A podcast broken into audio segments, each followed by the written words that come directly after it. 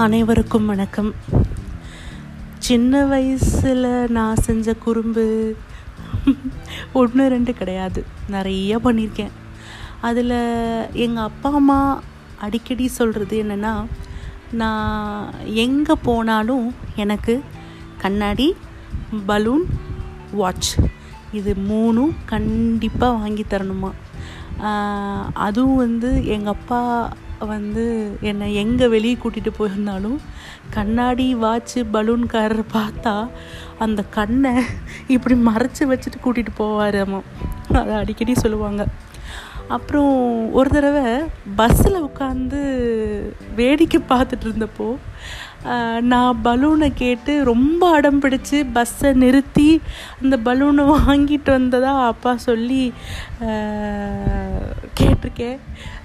இப்போ நினச்சாலும் அது ரொம்ப வேடிக்கையாக இருக்குது. ஐயோ இப்படி கஷ்டப்படுத்திருக்கோமா நம்ம அப்படின்னு சொல்லிட்டு. இப்போ நினச்சாலும் எனக்கு சிரிப்பு வருது. ஆனால் அவங்க சில நேரம் சங்கடமாக கூட சொல்லுவாங்க நீ அப்படி படாத பாடு எங்களை படுத்திருக்கேன்னு.